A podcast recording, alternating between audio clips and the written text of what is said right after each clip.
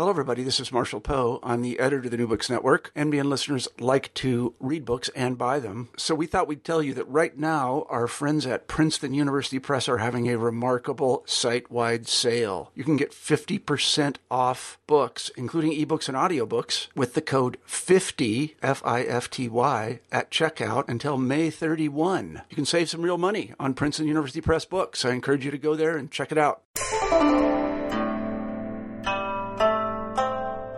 Hi, I'm Carla Nappi, and this is New Books in East Asian Studies. Welcome and thanks very much for joining us. I recently had the great pleasure, and it really was a tremendous pleasure, to talk with Toby Meyer Fong about her new book, What Remains Coming to Terms with Civil War in 19th Century China. This came out with Stanford University Press in 2013. I'll just say right off the bat, I loved this book. It's a wonderful book, not only for the historiographical contributions that it makes, not only for the stories that it's telling, but also for the really beautiful and thoughtful way that it's written. It's not just um, a really moving story, a really interesting story, but it's also a story, or rather a set of stories, that's really a great, great pleasure, um, really a pleasure to read. So Tobie was generous enough to take the time to talk with me um, at the Association for Asian Studies annual meeting in Philadelphia, and we talked about um, various aspects of what's a very, very rich story. The story takes us into the history of, and really the deep history of, the Taiping Civil War or the Taiping Rebellion in the 19th century in China.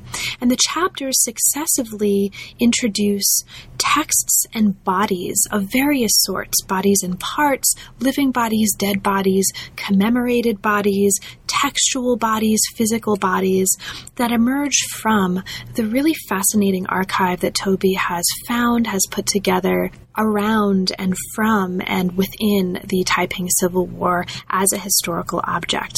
That archive includes some really interesting illustrated sources, it includes memoirs, it includes gazetteers, and she's very, very careful um, in the book to tell us about not just the events that emerge out of these archives and the stories and the characters, but also to take us into and, and really to teach us, I think, really interestingly about the use of, the richness of, and the importance of some sources, some categories of sources specifically for understanding um, this context of history that we might not otherwise think to use or think to work with and or think to treat in the very rich way that she does. Um, as sources of evidence for unearthing people, individuals, and also bodies and their stories in this period. So it's it's an extraordinary um, accomplishment. It's a wonderful book. I hope you have a chance to read it. I can't recommend it highly enough, and I hope you enjoy the conversation to come. I can say I absolutely and without question enjoyed it. It was a real pleasure, and it was also a real pleasure to read the book. So enjoy. I'm here today with Tobie Meyer-Fong to talk about her new book, What Remains Coming to Terms with Civil War in 19th Century China. Welcome to New Books in East Asian Studies, Tobie, and thanks for meeting with me in the midst of a really busy Association for Asian Studies conference. I loved the book, and it's really a pleasure to have a chance to talk with you about it. It's really, really nice to meet you too, Carla. Me too. Um, so, Tobie, could you start us off, as is traditional for the channel, by saying a little bit about what brought you to the field, and specifically, how did you come to work on Qing China? Well, actually, um, I had been a high school student with a strong interest in biology and English. And right before I went off to college, I got the course catalog and I looked at the course catalog. And in the back of my mind, I was thinking if I major in, um, pre, if I go with pre med, I have to do calculus and chemistry. And if I don't go pre med, I can take anything I want. And I realized that anything I want didn't include either calculus or chemistry. It included a lot of history classes. So I started signing up for history classes and um, taking things on subject matters that had been covered not at all, not even a little bit, not at all, um, in my high school curriculum. And so I took history of the Soviet Union. And a friend of mine who was also taking that class said, You know, there's this great class that meets in this room immediately after. Why don't we stay? And it was Jonathan Spence's lecture class in Chinese history. And the way he did history really spoke to me the fact that anything could be a legitimate primary source, including poetry and painting and novels. It seemed to me a really, I mean, and this was in the 1980s. So if you did literature, it was very theoretically oriented, right? Comp Lit, it was the height of the um, sort of postmodern theory, which I wasn't interested in. So history seemed like a way to read all kinds of things in a whole range of genres and analyze them without having a heavy postmodern theoretical apparatus. And Chinese seemed both really far away and really close. And at the end of the year, my sophomore advisor said, if you're serious, at the end of my freshman year, my future sophomore advisor said, if you're serious about history, you need a foreign language. French and German or Chinese or Japanese. And I had just taken Professor Spence's class, or it was just wrapping up. And I thought it hadn't occurred to me that I could take Chinese. Yeah. And so I signed up for Chinese. That's and it's it's so interesting because so many people that I talked to were brought into the field of Chinese history specifically by having a really inspiring teacher. Mm-hmm. Um, so it's it's really nice to hear that that was the case here as well.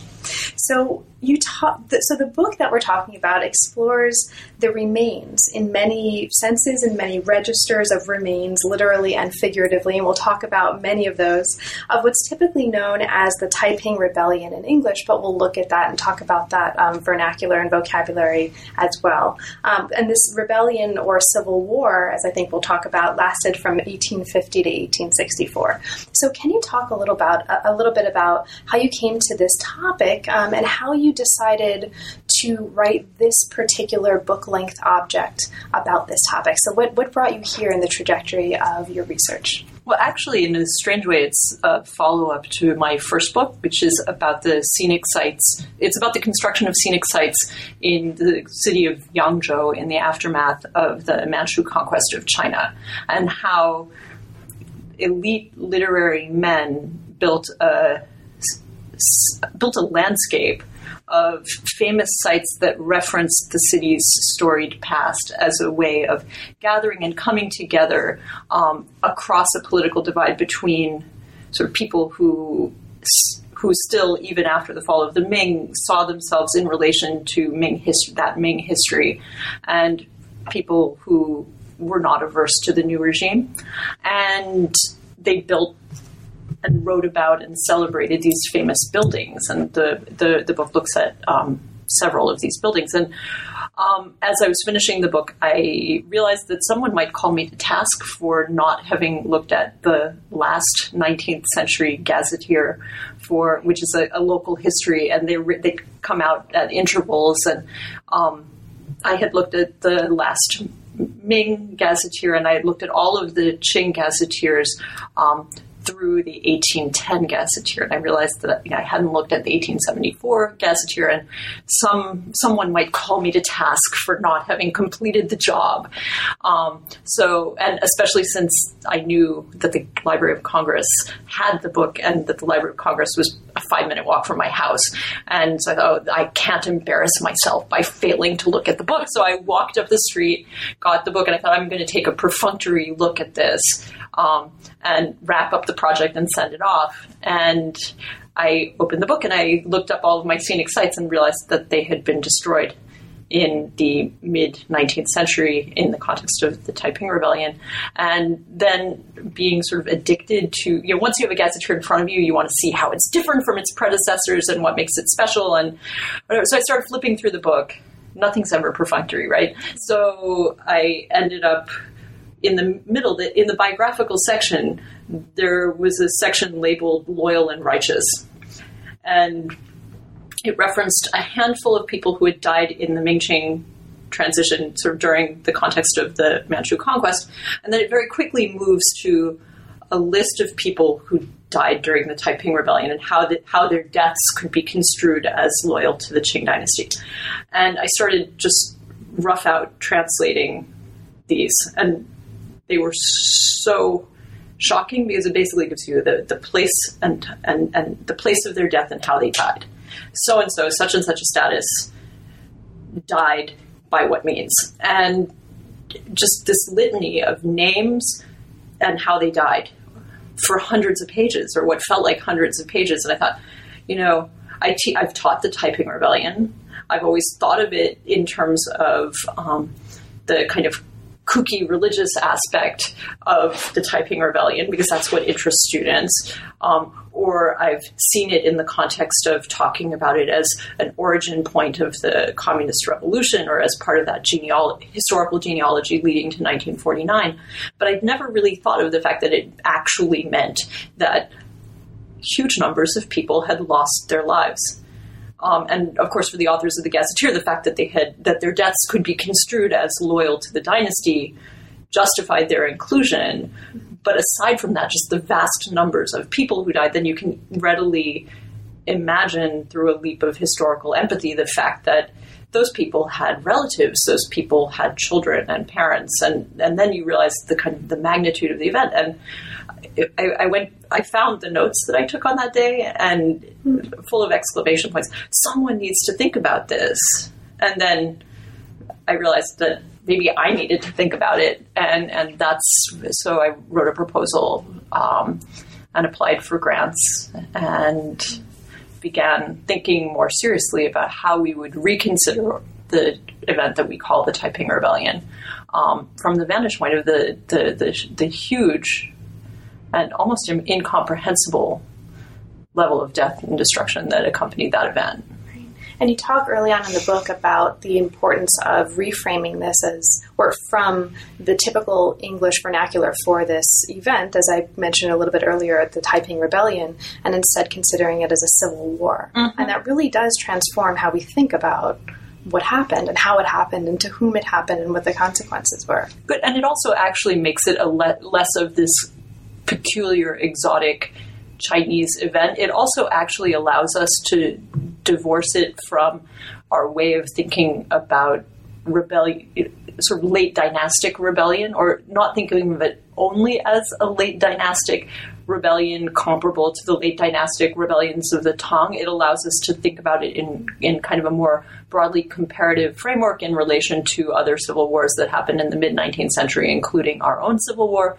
It allows us to kind of think of it in more humanistic terms rather than this sort of peculiar thing that happens in late dynasties in China. But it also allows us to think forward toward other instances of mass death in the 20th century um, in China and beyond.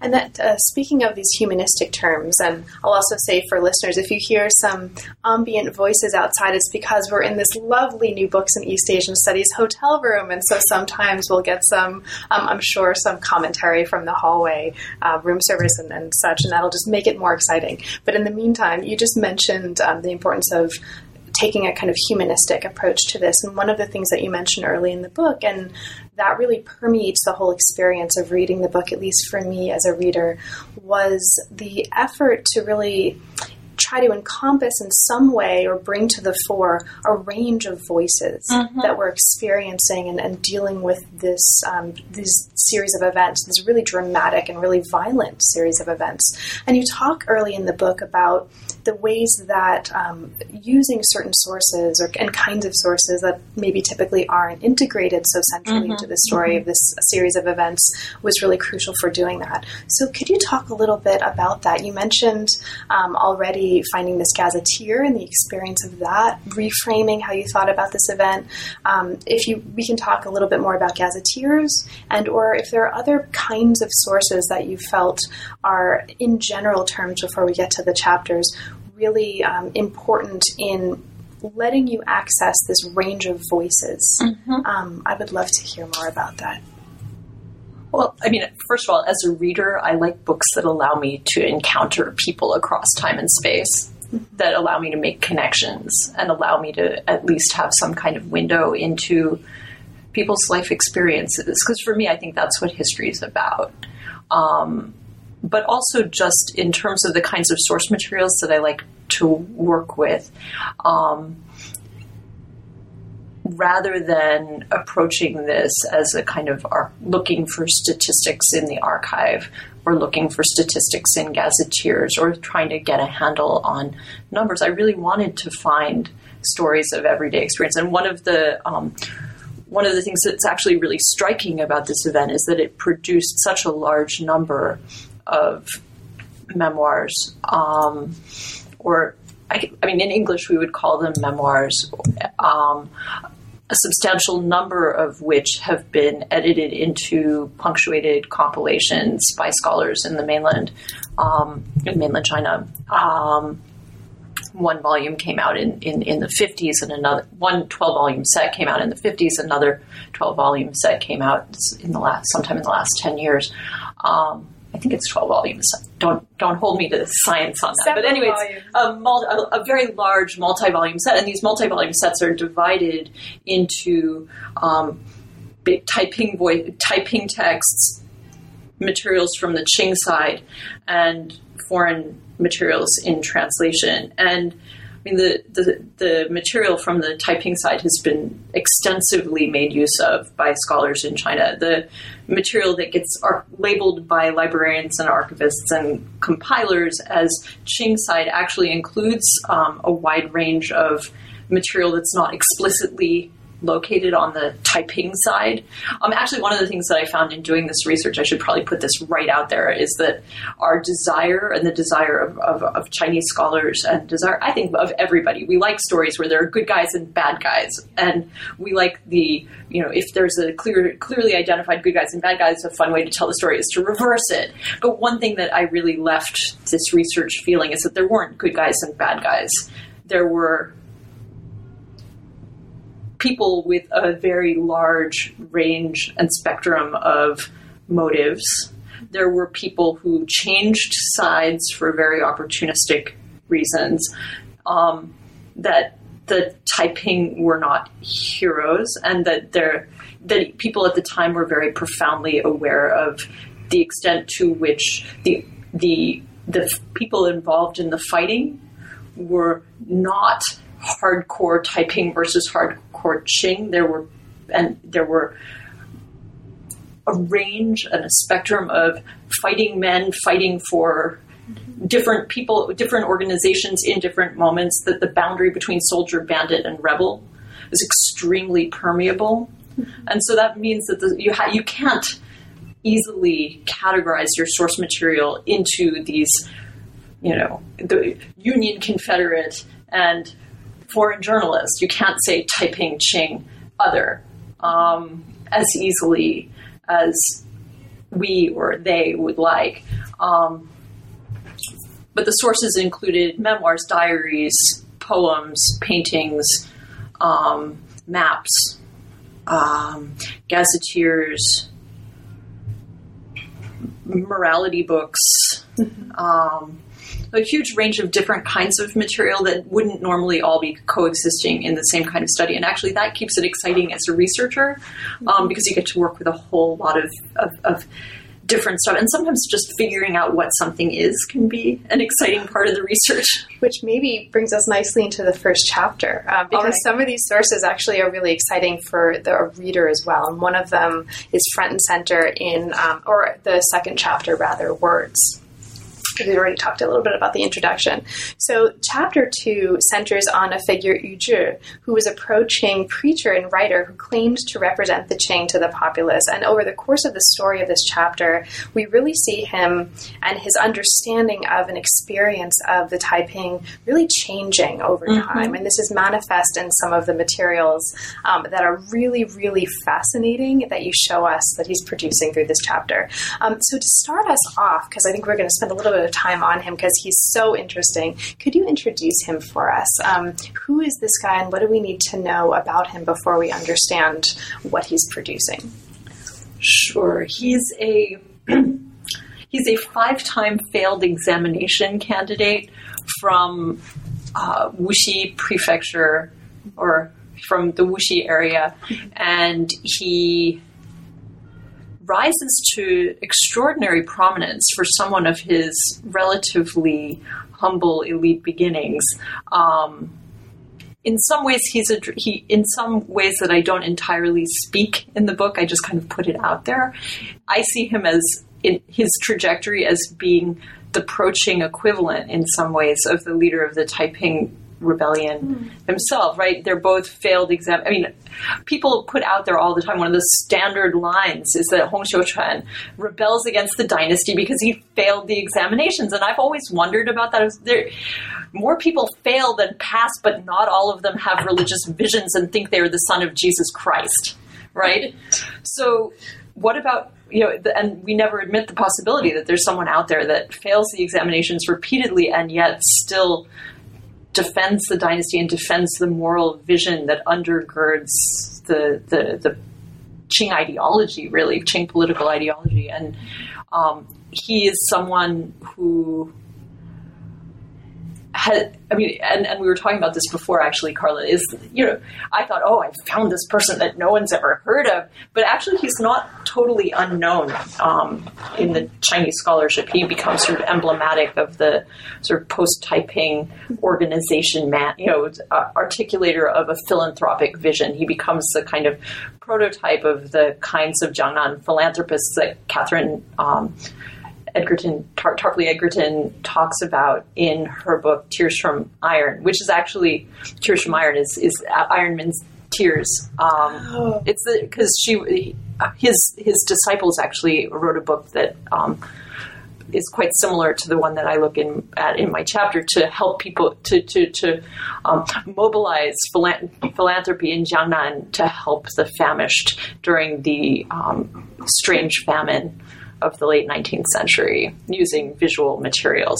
Um, okay, I'm going off the rails here, right? No, no, that's no. great. No, um, so that for listeners who don't know what this tears and iron reference is, um, too, one of the texts that is really fascinating that um, is a centerpiece of this chapter is an 1864 illustrated pamphlet called "A Man of Iron's Tears for Jiangnan." And um, so, to to get to that, what we need to, or what readers maybe or listeners need to understand is this is happening. He's living, he's working, he's having these experiences in a context where the written and spoken words are really, really important mm-hmm. culturally, mm-hmm. socially, and materially. And um, maybe that's where we should start to bring us into um, A Man of Iron Tears for Jiangnan. You talk in the book about this fascinating set of um, endeavors, um, societies organized to collect and dispose of paper properly. There's this environment of um, sort of revering the written word. Mm-hmm and also being concerned with its pollution right. that he's sort of part of and he's growing up in.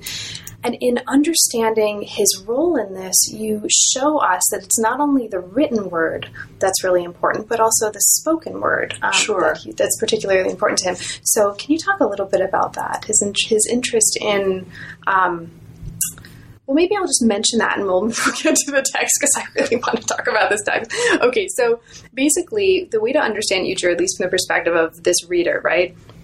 He's also coming out of this context where the written word is sort of talismanically mm-hmm. important.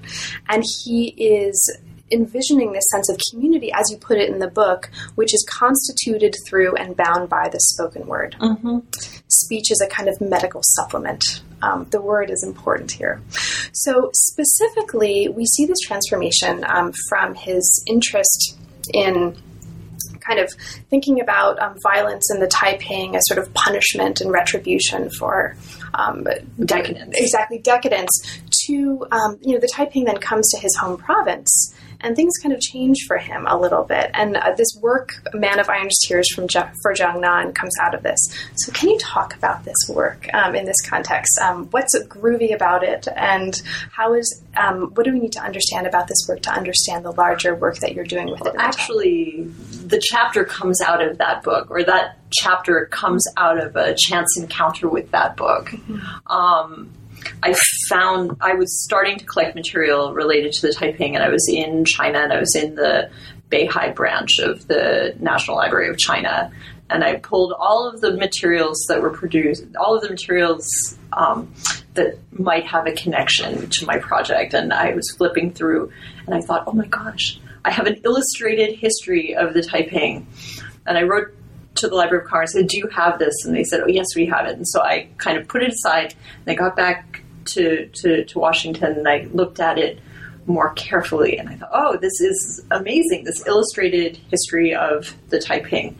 And the pictures are really compelling. We seldom, I think, we, meaning people working on sort of elite visual culture in China, you seldom see vivid, direct representations of violence.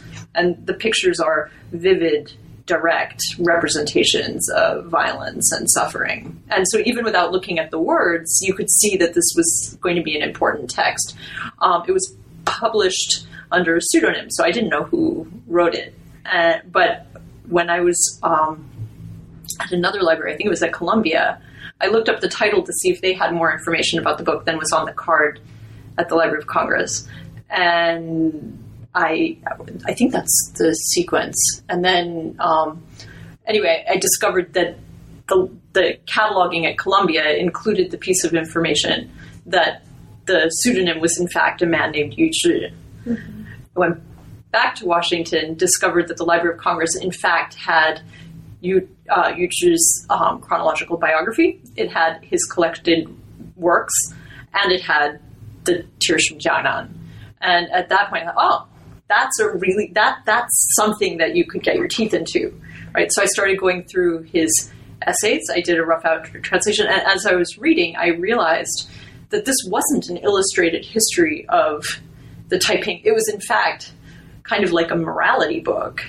And that in fact it was a fundraising text, and that in fact it had multiple texts related to the Taiping events in, in the back that included a kind of call and response um, statement about how this was retribution. Uh, that had this incredible, I mean, call and response, it sounded revi- like if you read the text out loud, it sounded like a revival meeting. Mm. And the more I read about Shanshu, about morality books and philanthropy, I realized that it was part of this larger constellation of religious ideas that could be read as a response to the Taiping. Um, so, in, in that sense, it was through an effort to solve the mystery of what this text was and who this man was that that chapter came into being. Yeah. It's a fabulous chapter, and it's we see this really, again, this really interesting, um, among the, the many other really fascinating things about this book and the chapter, we see this really interesting interplay here between image and text mm-hmm. because you show us some examples where there's one where there's an image of, you know, violence and destruction and bodies being, you know, that are, you know, dead and dismembered on the foreground and then in the background, people reading a text on a wall. And that's almost like just as important as the mm-hmm. centerpiece of, so the interplay between between text and image for anyone interested in that aspect of Qing sources is also really interesting here. And actually, as you were talking about, I call the chapter words, and he's interested in the spoken word and the written word, but he's also interested in the power of pictures. I mean, there's a reason that the text is illustrated. He believes in the mobilizing power of words, but in a sense, the audience for word he sees the audience for words as as limited, mm-hmm. and he places a very strong emphasis on the pedagogical function of pictures. And so we can see the ways in which the the illustrations, which are so stunning, if you come to them out of um, sort of elite visual culture, mm-hmm. it seems so strange. But if you come at it from the vantage point of thinking about illustrated um, primary school primers, for example, or um, illustrated texts that are designed to teach people how to be filial or teach people how um, to, to, provide people with models for moral behavior. In point of fact, it, it's in that lineage, not the other lineage. And it also, um, the, the nature of these illustrations, which do include words and bodies, brings us really nicely, I think, to the next chapter, um, because the book is very much um, a celebration of texts and sources and words, but it's also very much concerned with the bodies, mm-hmm. uh, material, physical, living and dead, uh, commemorated and not, that are making up this landscape. Yeah, and actually, I think of the I think of the book almost as three chapters about bodies framed by two very personal case studies. Yeah. I can completely see that. Um, and that worked really well. So the bodies in chapter three are marked bodies, and they're marked mm-hmm. in terms of um, sort of physical markings on the flesh. They're marked by their hair, they're marked by their clothing, among other things. So you look um, as part of the focus of this chapter at the ways that, as you put it, wartime identities were formed and were also experienced and apprehended through tattoos, through hairstyle, and through clothing. So, this is a fabulous um, kind of set of case studies for anyone interested in the history of bodies, identity, appearances, mm-hmm. um, and, and the, the very real political, social, and personal life and death consequences thereof. So, let's talk about that um, for a few, for just for a little while. Tattooing. Um, this is a really uh, striking part of this story. So, can you talk about the importance of tattooing in this context? Actually, it's really funny because these are things that I didn't think that I needed to know about, but it turned out. I mean, I ended up learning a lot about um, specific practices, bodily practices, and ways of thinking about living bodies in the Qing as a result of the research that I did for this chapter. Mm-hmm. Um, the the tattoos really I mean, it's interesting how so much of the so much of the book comes out of being haunted by something that you find in a source, mm-hmm. Um, mm-hmm. you know, and you come back to it later, but there's an image that just won't let go of you. So when I was in the Shanghai Library, I called up a text, a, a set of materials that, that that turned out to be a manuscript of material related to a militia in southern Jiangsu province um, that had fought the Taiping and it was the, their constitutional documents or how they got started, their communications with other with, with I believe with other militias, and then a set of interrogations of captives that basically consisted of description of how they picked someone up on the road, they identified them, and then let them go with Qing papers. Mm-hmm. Um, which is itself a kind of complicated phenomenon worth thinking about. But they pick up this guy and he has the words Taiping Heavenly Kingdom tattooed on his face. And I thought about that. Is how do you ever go home again? Mm-hmm. You know, what happens after the war ends? Mm-hmm. And just the visual image of someone with characters inscribed on their face. And then Kafka. thinking yeah, and then yeah. thinking about like what the face means and thinking about all of the the times you see in text like if some if you do something if you're falsely accused, how would you have the face to face society? So the, the significance of the face as as the self that you present to the world, and to have that marked, and and the the idea that tattooing is permanent. It's also associated. I, I, I learned in the course of doing the so anyway. I, I I translated many of the descriptions of the people that were picked up on the road and let go. And I kind of had a feeling that that was a significant source in its own, a significant, would be a significant set of sources. But when thinking about it months later, I realized that the, the image that really stuck in my head was the image of this poor guy yeah. who gets picked up by a militia and he's got the words Taiping Heavenly Kingdom. And ultimately, they, they, decide that even though he has these words on his face, he's an okay guy and they let him go. Um, but what are the consequences of that encounter? We can't know. There are a lot of things that we can't know, but what can we know mm-hmm. about this person's experience generally, not specifically about this person? And so I started doing research on tattooing in Qing society. Mm-hmm. And actually, I didn't start the tattooing on Qing, in Qing Sai, I realized that in a lot of my other sources, especially the foreign sources, which are, are easy to kind of flip through, mm-hmm. they almost reflexively mention the fact that they saw people with the words Taiping Heavenly Kingdom tattooed on their face. Mm-hmm. Um, and then I realized that many of my Chinese sources were also referring to having these encounters. Um, and then there's that stunning example in Li, Li Gui's book of his encounter, his own encounter with the tattooist, which is incredibly dramatic, maybe even dramatized. Mm-hmm. Um, his anxiety about potentially being tattooed. Um, and then I realized, so I, I, realized this loomed really much larger than I, I had imagined. Mm-hmm. Um, in the primary source record. And so I thought, okay, I need to follow up on it. And I started doing research on, on tattooing as social practice in the Qing more generally and um, coming up with a context for understanding what this meant. It's interesting on so many levels. I mean, not not just because it's just an extraordinarily striking practice, and from the perspective of the person being tattooed. And you, you mentioned um, in the chapter that uh, captives who try to escape are the ones that get marked. Exactly, but also, I mean, for from a, a different way into this set of issues as well, it really complicates what we think of as the history of inscription. Because if flesh can be a medium of ins- or a, um, a medium on which inscription of text is also you know an important part of this history, then it, it changes how we think about the history of inscriptions. Well, just as a juxtaposition, right? The, one of the most famous stories of loyal, loyalism is Yue Fei, the southern the Southern Song loyalist, famously has text tattooed on his face. So you have people that are marked loyal and disloyal, marked criminal and loyal. So yes, thinking of the human body as a vehicle for the manifestation of words. Right.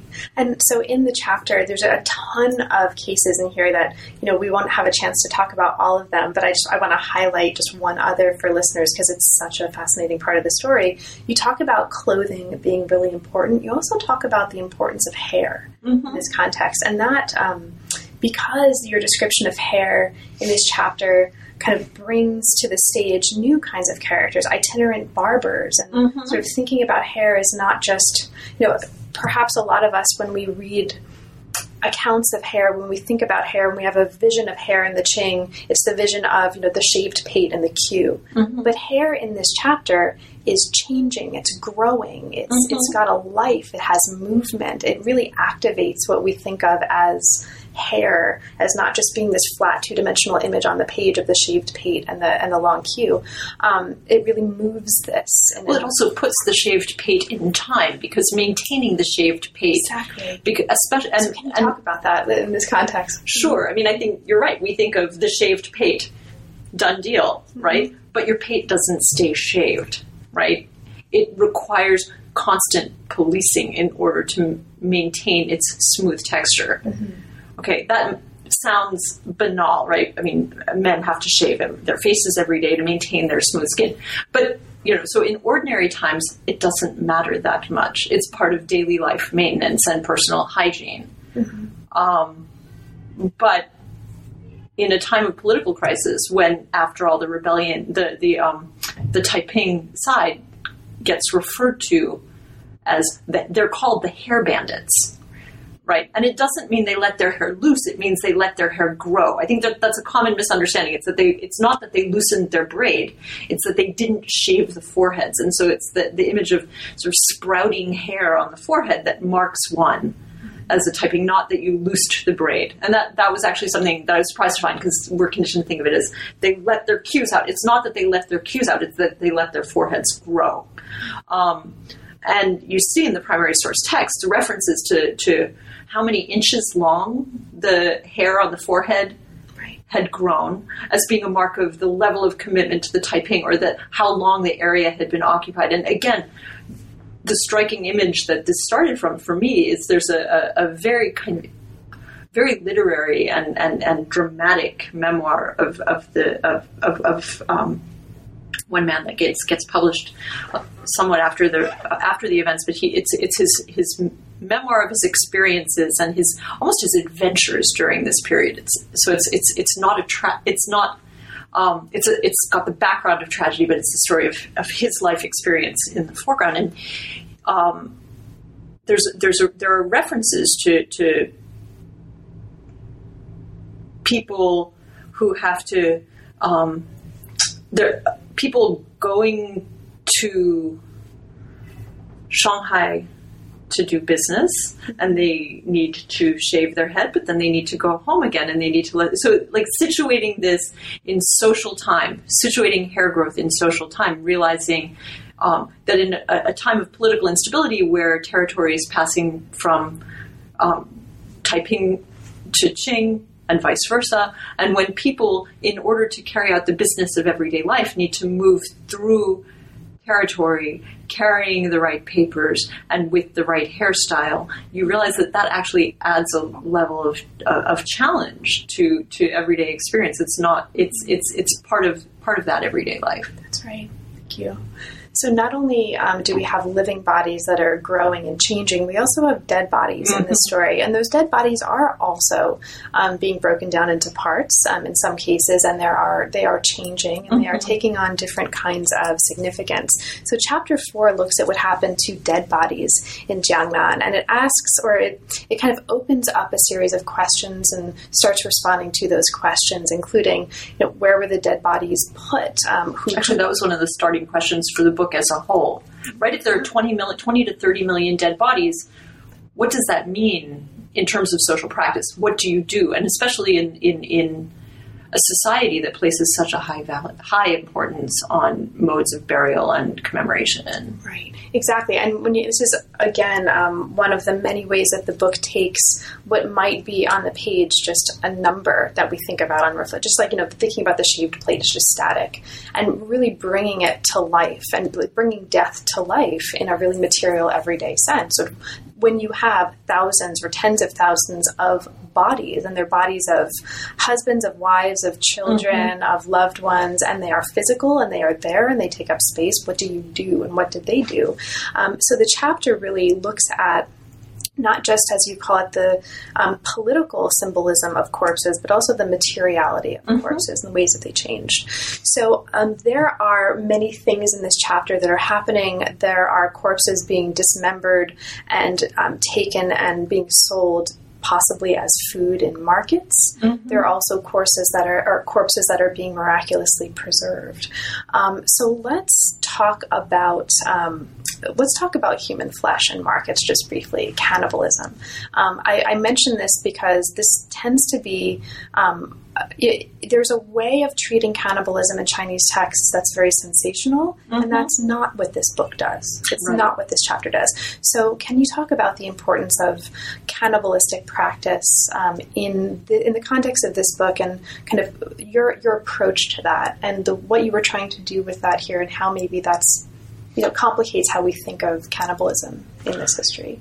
Yeah, that's a really. That, let me think about that for a minute because actually that's that's the material that I think people found mo- most uncomfortable when I presented it before I wrote the book. Mm-hmm. Um, cannib- I mean, with good reason, cannibalism makes people feel uncomfortable, and there are sort of theoretical expectations that need to be met with regard to cannibalism because you know in, in sort of the the, the, part, the standard line on that is that you know cannibalism is something that foreign observers impose on other societies and it, it seemed to me in and and so and what do we mean when we talk about cannibalism in China? But looking at the primary source record, it seemed to me that cannibalism was being used in two ways. That it really very much and actually the, the, the whole the whole set of discourses on around dead bodies more generally and cannibalism specifically is a kind of moral political it has it, it, it, operates in a moral political register, mm-hmm. right? So it talk, it, it's a way of m- measuring how bad to talk about cannibalism is to talk about the total moral breakdown of society or the near total moral breakdown of society, mm-hmm. um, and it fits into larger discourses about filial piety and loyalty and and sort of the what a what a well functioning society would look like and cannibalism becomes a mechanism for talking about the, the obliteration of moral norms and total political and moral breakdown. Um, and so you see the ways in which um, anonymous stories and rumors of cannibalism function in that way. Um, on the other hand, you also see references to survival cannibalism that are appearing in places where the they don't have that heavy moral weight attached to them.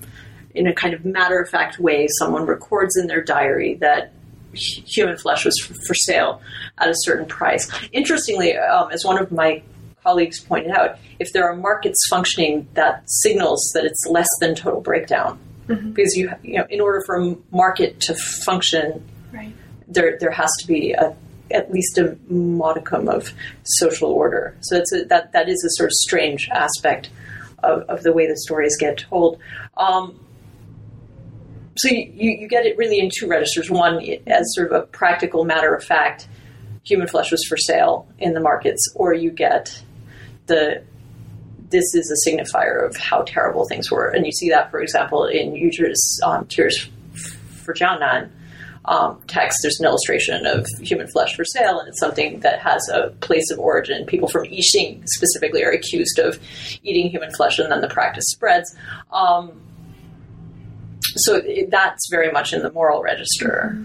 It's in the, it's in the moral register, but um, at the same time, one of the things that I really really love about the way you're treating cannibalism and cannibalistic practice in this book, and this is coming from someone who's written about cannibalism and you know in the Ming um, or in Ming texts, is the book really changes at, at least changed for me the way I think about that because it's not just presented in the book as you know cannibalism ism ism ism like the moral it's a set of material practices Right. that are written about in terms that are related to markets um, to butchery. I mean when you have an, Im- an illustration of someone physically butchering Right. meat that's a, just a very different way into this um, this history that doesn't um, you know put it in ex- these ex- necessarily explicitly isms kind of terms Yeah, and I think that's, I mean, I think for me, one of the things I really wanted to do with the book is to take this set of events that has been forced into isms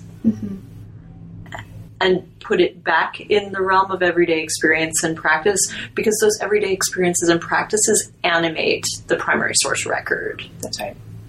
That's right. And so, not um, oh, so to sort of get further into the descriptions and discussions of bodies, you also talk about, and I won't ask you to talk too much about this um, purely in the interest of letting you get back to the rest of the conference at some point later on today.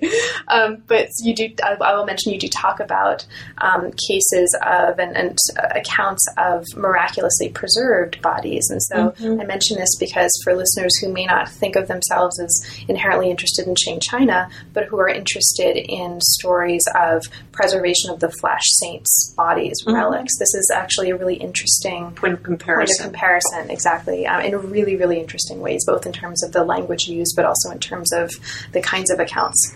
It's also really striking to me the ways in which sort of religious ideas permeate people's responses to these events. Because I think there's a tendency to frame this as Taiping religion versus something else, but seeing the ways in which the the ways in which people mm-hmm. responded to these events using religious vocabularies. So, preservation of the body as a political religious response, but also at these events, I think, I mean, we there, we tend to think of Chinese conservatism or Confucian conservatism as something that goes way back, but I think that the kind of there, there are ways in which these events transformed and conditioned late 19th century religious, political, moral ideas that we consider under the rubric of Confucianism. Mm-hmm. So, in some ways, the post Taiping period is a very particular, or the post Taiping version of Confucianism. And I'm using flash quotes here, but you Right. can't see them Right, we're scare quotes. um, it's very much a product of the backlash against Taiping iconoclasm. Great, thank you. And, and it's another really important way of reframing the way, as you mentioned, um, or as you've alluded to, we typically think of the Taiping Rebellion, right? Those religious. Those religious, either if you think of them, those Christians or those, you know, sort of iconoclasts or, you know, Exactly. that that freakish man who thought he was Jesus Christ's younger, Exactly. younger brother Versus- versus Rationality. rationality. Exactly. And there are ways in which the very category of rationality is itself problematic. Yes. and there are ways in which we we need to remember that Chinese elites had religious lives. That's right. That's right. Um, and so this comes up in this chapter um, in the case of these preservation of flesh, and also in the case of. Um, and I won't um, ask you to talk too much about this because just so that we can move on to the next chapter. But there's also a really interesting treatment of philanthropic organizations Mhm. that take over the project of burying the dead. And so you talk about the implications of this and the implications not just locally but also dynastically. And this interplay and this sort of co constitutional relationship between the local and the dynastic is very much something that takes center stage in the following chapter. So let's turn to that wood and Okay. ink. Chapter 5 focuses on efforts to commemorate the dead um, in wood and in ink, in shrines that are actually built structures and also in books. And you talk about the various ways um, in which post war commemoration of the dead was really crucial, um, and crucial in particular for local communities. And so I think this is a really nice place to pull out this, this aspect of the book, this sort of tension between the local and um, then the dynastic. Okay, so with the Taiping, commemoration of the dynasty's dead, as you put it in the book, becomes a local effort, Project, a yeah. local project. And what's happening is at the same time, people are seeking imperial sanction for these efforts, but at the same time, they're deploying Qing institutions to their own purposes. And this is happening in the context of diminishing state authority and increasing local power. So, can you talk about that relationship, the sort of this co-constitution but also tension between the dynastic and the local in terms of commemoration of the dead you've just done a wonderful job summarizing it. or, Actually, or like some ways that you think um, uh, what, what do you think is really important about um, what's happening in this chapter for you that really sticks out you know, I think in in some ways it it, it give. I think historians have understood for a while, at least since uh, since Mary Rankin's work on um, the the elites of Zhejiang, that that post the formation of post Taiping elite organizations to carry out some of the functions formerly carried out by government we've known that there, we, we've thought in terms of the devolution of state authority onto local managerial elites. And one of the things I wanted to do with the book is to show the ways in which these rationalizing local managerial elites have religious lives and respond in ways that I think we can think of as sort of religiously as religious and emotional, but also thinking in terms of the ways in which the, the very tasks caused by or the, the tasks that were needed in the very particular context of the war, like burying and commemorating the dead, devolved onto local elites. But again, um, this this is not an opposite. We want we we've tended to want to think of this as state society oppositional relationships, but I think of them as kind of both symbiotic and in tension. So they're in some ways making use of dynastic institutions to their own particular local purposes. And so we need to see it in, in, in both contexts, and we need to see the ways in which the dynasty remain the dynasty and the emperor remain powerful sense powerful sources of legitimacy. They are imagined as being necessary to the function of local society. It's an, at the same time they they don't in, they they um they they are im, im, im, imaginatively essential, right? It's not an opposite. It's not that they're dissenting, but they are not using those institutions in quite exactly the ways in which they were intended when create when when they were set up by the dynasty in the in the in the 18th century. So how does this? Um, because part one of the among the many things that are wonderful about the book, one of the really interesting things we've talked about is the range of sources. Right? And you talk here um, not just about now textual sources or uh, textual monuments, but about built structures. Yes. And so how does this um, kind of maybe co-production or tension play out in the terms of built structures in this book? Oh wow! You know that's that that that would take a long time to answer. I think. So you, you use a particular example here of a manifest loyalty shrine. Sure. Um, Joe, so maybe we can talk about that example hmm a little bit, or um, in in particular. as I take a sip of water, what went into, if I were, um, so for example, I'm in Hangzhou and I want to build a manifest loyalty shrine. Mm-hmm. What do I do? You need to work cooperatively with the magistrate. So you need permission Mm-hmm. from the magistrate in order to. Do so it, okay, the the institutionally these relationships, the the manifest loyalty shrine is an institution set up um, to honor the dynasty's dead. And in the chapter, I really walk through the kind of codified, canonical, the the changing um, official line on the the, the structure and function of these manifest loyalty shrines and how they move from being a central Beijing institution to being something that is supposed to happen in every administrative center and how they go from honoring people who supported the dynasty who, who supported the dynasty in the moment of its founding right? So the military accomplishments of those who were involved in the dynastic founding to something that spreads um, and this is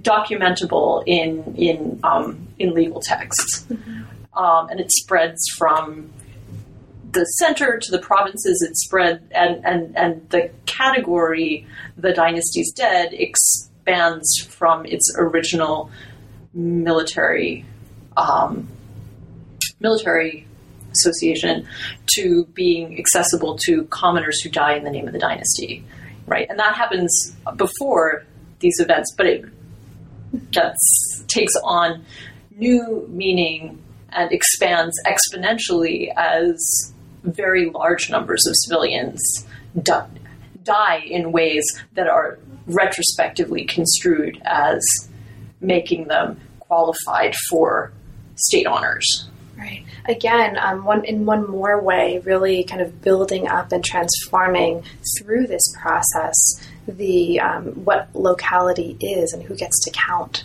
Um, Sure, and actually, it- it's it's a it becomes a kind of three part dynamic between the regional armies that won the war, who want to build, whose whose um, officers then become high ranking officials in Jiangnan after the war, during and after the war, actually, and who then um, the, the, the dynasty itself um, and local elites. And so you see different ways of, you, you see the same types of institutions being deployed to honor different categories of dead. And you can, you, you can see some of the ways in which the relationship among the regional armies, the dynasty itself, and the um, local elites become, emerges out of this conflict in in tension hmm. and also as symbiotic.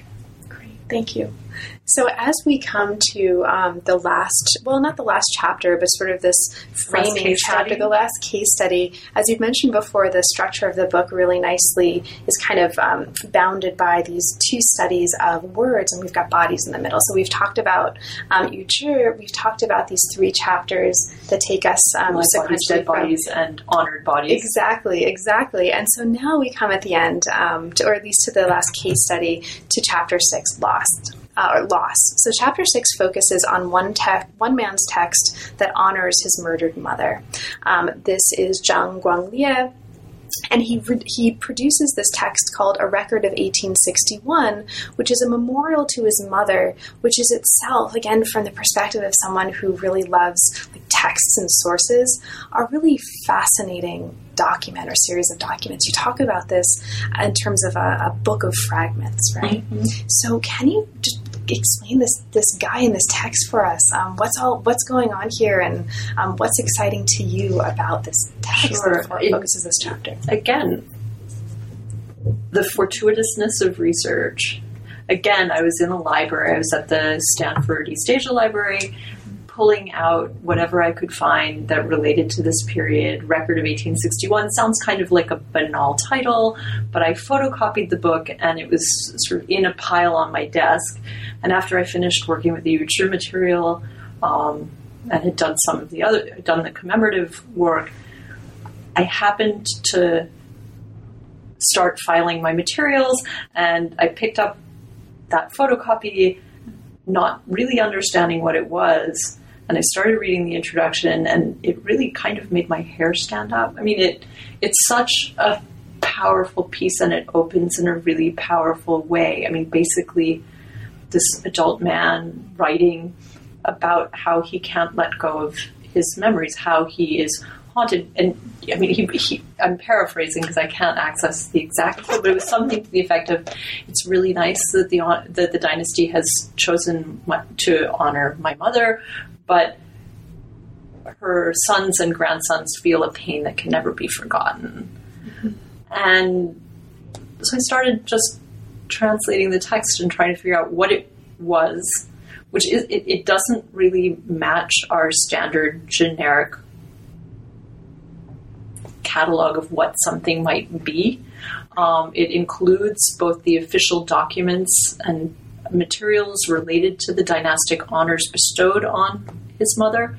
It also includes his mother's story culminating with her death, and it repeatedly comes back to that moment of death.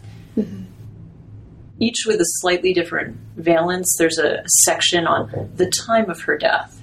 There's a an entry on the place of her death. There's a list of um, bestowed, bestowed lessons to her descendants that combines very particular memories, like of being held by his mother as a toddler and being called by his baby name, or lying across his mother's lap and having her drip food and wine. And so it just, it was it, the combination of the formal and the informal, the fragmentary, and especially the sensory.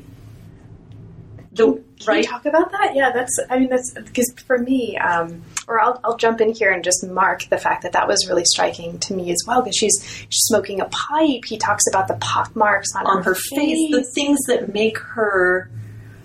You know, on the one hand, he's very he talks about the things that make her legible as a moral being mm-hmm. but he also talks about the very particular and textural feelings and attributes that make her an individual mm-hmm. and the things that for him marked his relationship and they're always they're always relayed in almost photographic mm-hmm. moments not a narrative it really, I mean, when we think back on our own childhoods, it is through that moment looking out the window, and you don't necessarily have a handle on the context, but you remember the first time you saw a rainbow out the window, and you remember where you were, and you felt, you know, that kind of immediacy. And so he really captures the the the, the tactile aspects of their relationship. And it's, it's a really hair raising text because you read it with an awareness of how special she was to him. And there, there are also really creepy moments in the text. When his sister possesses the concubine, yeah, his, his dead sister. Like, yeah, yeah. I mean, he so he is a very small boy, and he witnesses his mother's death, and is myster- somehow rescued by a family servant and and and carried across rural Zhejiang and he describes what it was like to walk and see and how they ate and he then it, yeah i mean it's it's incredibly powerful. Text he's then somehow reconnected with his father and ends up in guangzhou and one and oh and one of the things that's so tactile is he he he a lot of his memory resides in the fact that he had a skin ailment as a child and he picks his scabs. And his mother told him his scabs were special. And he, his sister used to scratch him in a particular way. So he he's in Guangzhou and suddenly oh and I have to. Another key piece of information is that his his siblings are taken away. His mother is murdered, and his siblings taken away, mm-hmm. and he doesn't know what's become of them. And he's in Guangzhou, and his the spirit of his sister starts speaking, or he apprehends the spirit of his sister speaking through his father's concubine. Mm-hmm. And he knows it's her because of the particular way that she picks his scabs for him. Right and he and, and she and the voice of his sister tells the family that she died an honorable death.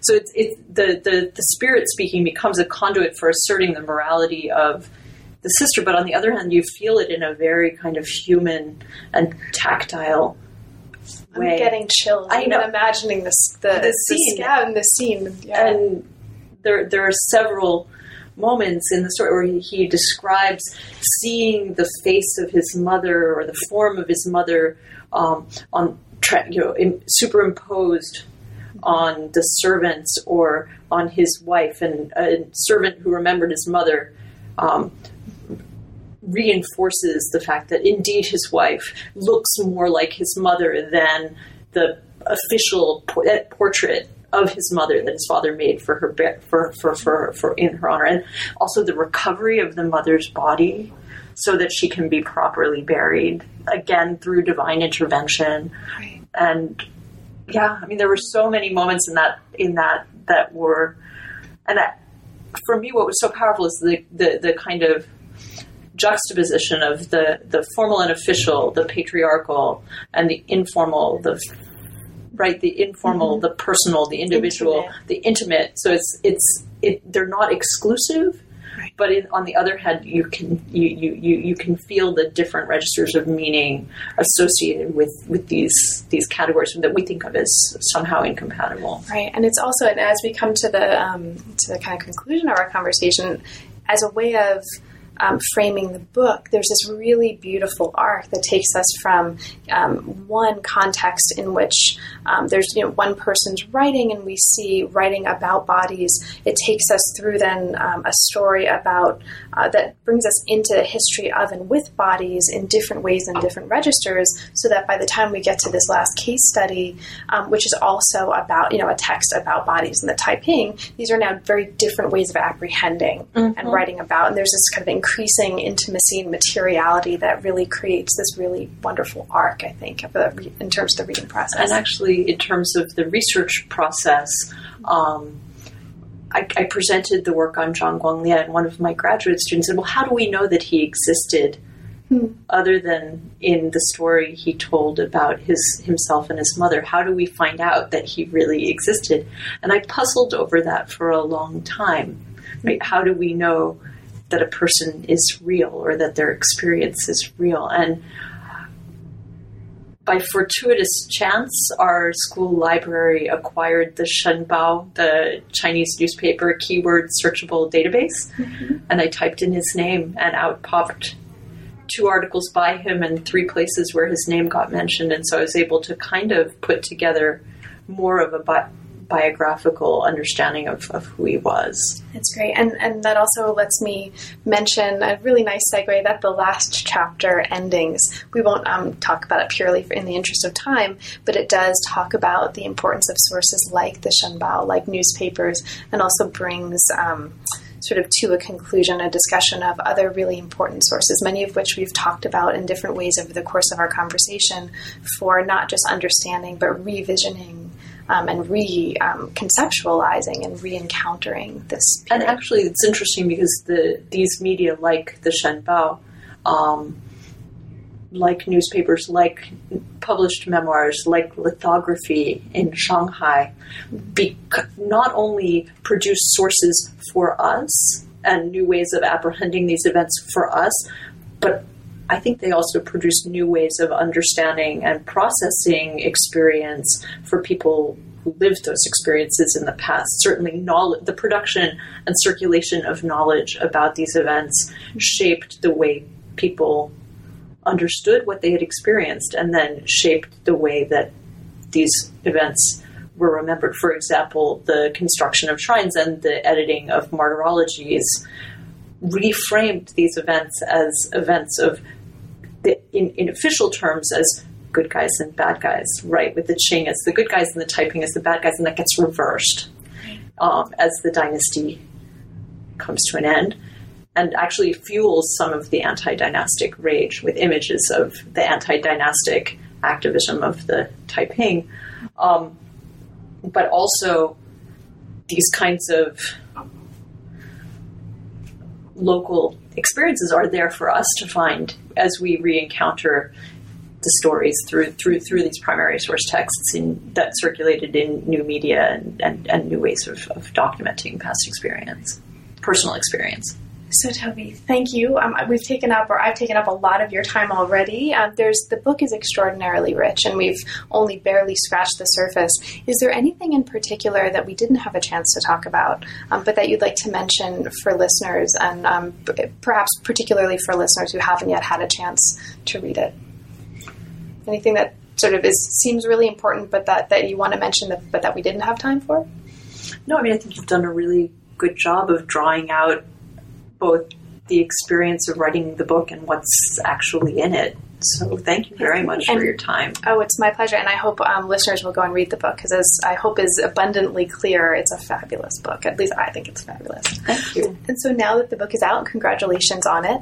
Um, are there any? What basically what's next for you? Are there any projects that are currently um, inspiring you? Can you imagine um, where you want to go next? Well, you know, I it's hard to say. I think that in terms of end, there are a couple of little pieces that are still haunting me from the book. One is I'm really still very fascinated by Li Gui, the author of A History of Pain, um, who wrote this very dramatic memoir of his experience as a Taiping captive and the juxtaposition of his, the, so he he traveled around the world to go to the Philadelphia Expo in 1876 and returns and writes a memoir of his experiences in of his journey to the West. And then he writes this memoir of his experience three years as a Taiping captive. And the juxtaposition of those two texts still fascinates me, and I'm not sure what I'm going to do with that mm-hmm. and what light that will shed on his autobiography of his experience as a Taiping captive but I'm interested in that. Maybe it's something that's that's accessible to a wider range of, of readers. Um, and for what it says about the 19th century moment and the con- confluence of different sets of events, um, or events that we tend to think of as different sets of events. Um, and then I've been, I was asked to do um, an article on, or asked to do a talk on gardens as social spaces, mm-hmm. and sort of thinking about um, gardens during the Taiping Rebellion, and so at least an article length project. And one of the the, the, the interesting things that, that, that, that, ends up in, in that article would be one is the um, the ways in which um, gardens become a site for, for, for talking about mother son relationships, um, which was again a surprising finding. And we see that Zhang Guanglian builds a garden to commemorate his mother as one of, in addition to the text, he also builds and loses a garden. Um, but also, a, a, guy in Yangzhou um, has a painting made of his mother's lost garden mm-hmm. um, as a way of consoling and comforting her for her loss. Um, so, this idea of garden as grand gesture of filial piety. I'm waiting for my son to build me my garden. Um, and um, sort of gardens as sites of loss, commemoration, thinking about gardens as property. Um, and I just published an article about a, a, a, a primary one of these little memoirs that I cited in the book, but again, it like lingered in my mind um, about a, a, grain merchant in Hefei who documents his sort of spatial trajectories through the city, imagining his own suicide. Wow. Um, and I just published that in Frontiers of History in China uh, in December. Um, so little bits and pieces, but I think I'm still really interested in again this dynamic of material, object, and text, and yeah. individ- and, and and accessing lived experience through through through different literary genres. Yeah. Well, sounds great, and thank you again, Tobie. It's really been a pleasure, and congratulations again on the. Thank book. you so much. My pleasure. You've been listening to New Books in East Asian Studies. Thanks very much for joining us, and we'll see you next time.